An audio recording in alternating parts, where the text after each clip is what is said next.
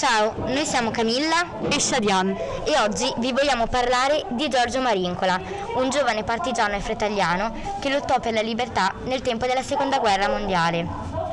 Il padre, Giuseppe Marincola, giovane soldato italiano, un giorno andò in Somalia, dove conobbe una donna del paese, Ashkira Hassan, sua futura moglie. Si sposarono e fecero due figli, Giorgio e Isabella Marincola. Giorgio e Isabella nacquero in Somalia e dopo pochi anni vennero portati in Italia, lui in Calabria dagli zii e lei a Roma. Giorgio però nel 1933 andò a Roma per frequentare gli studi, il liceo e l'università. Nel tempo della guerra sentì la necessità di prendere le armi, voleva liberarsi dalle dittature. Lui diventò un partigiano afro-italiano.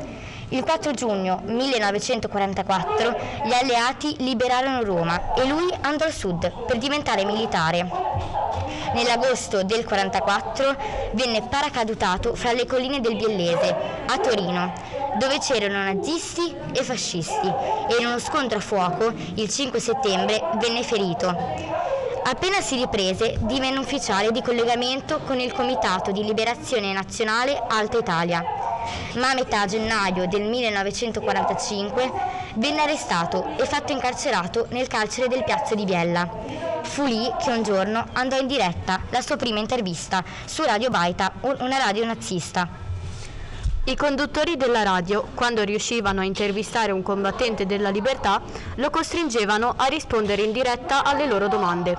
Quando toccò a Giorgio alla domanda perché un italo-somaro combatte con gli inglesi, lui rispose Sento la patria come una cultura e un sentimento di libertà, non come un colore qualsiasi sulla carta geografica.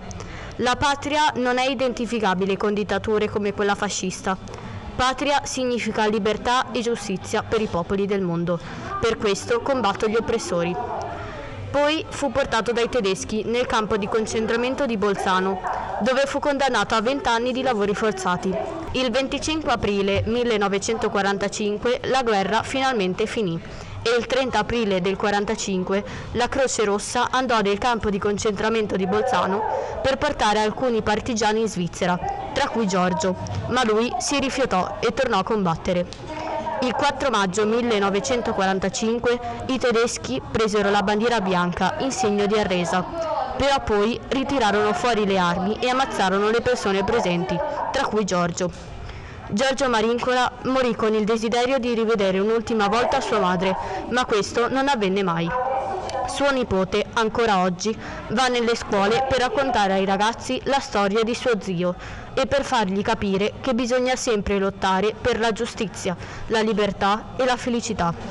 Per noi Giorgio Marincola è stato un grand'uomo. Ha rischiato la sua vita per salvare la sua patria e tutte le persone che ne facevano parte. Questo ci spinge a voler diventare delle persone responsabili e coraggiose come fu lui.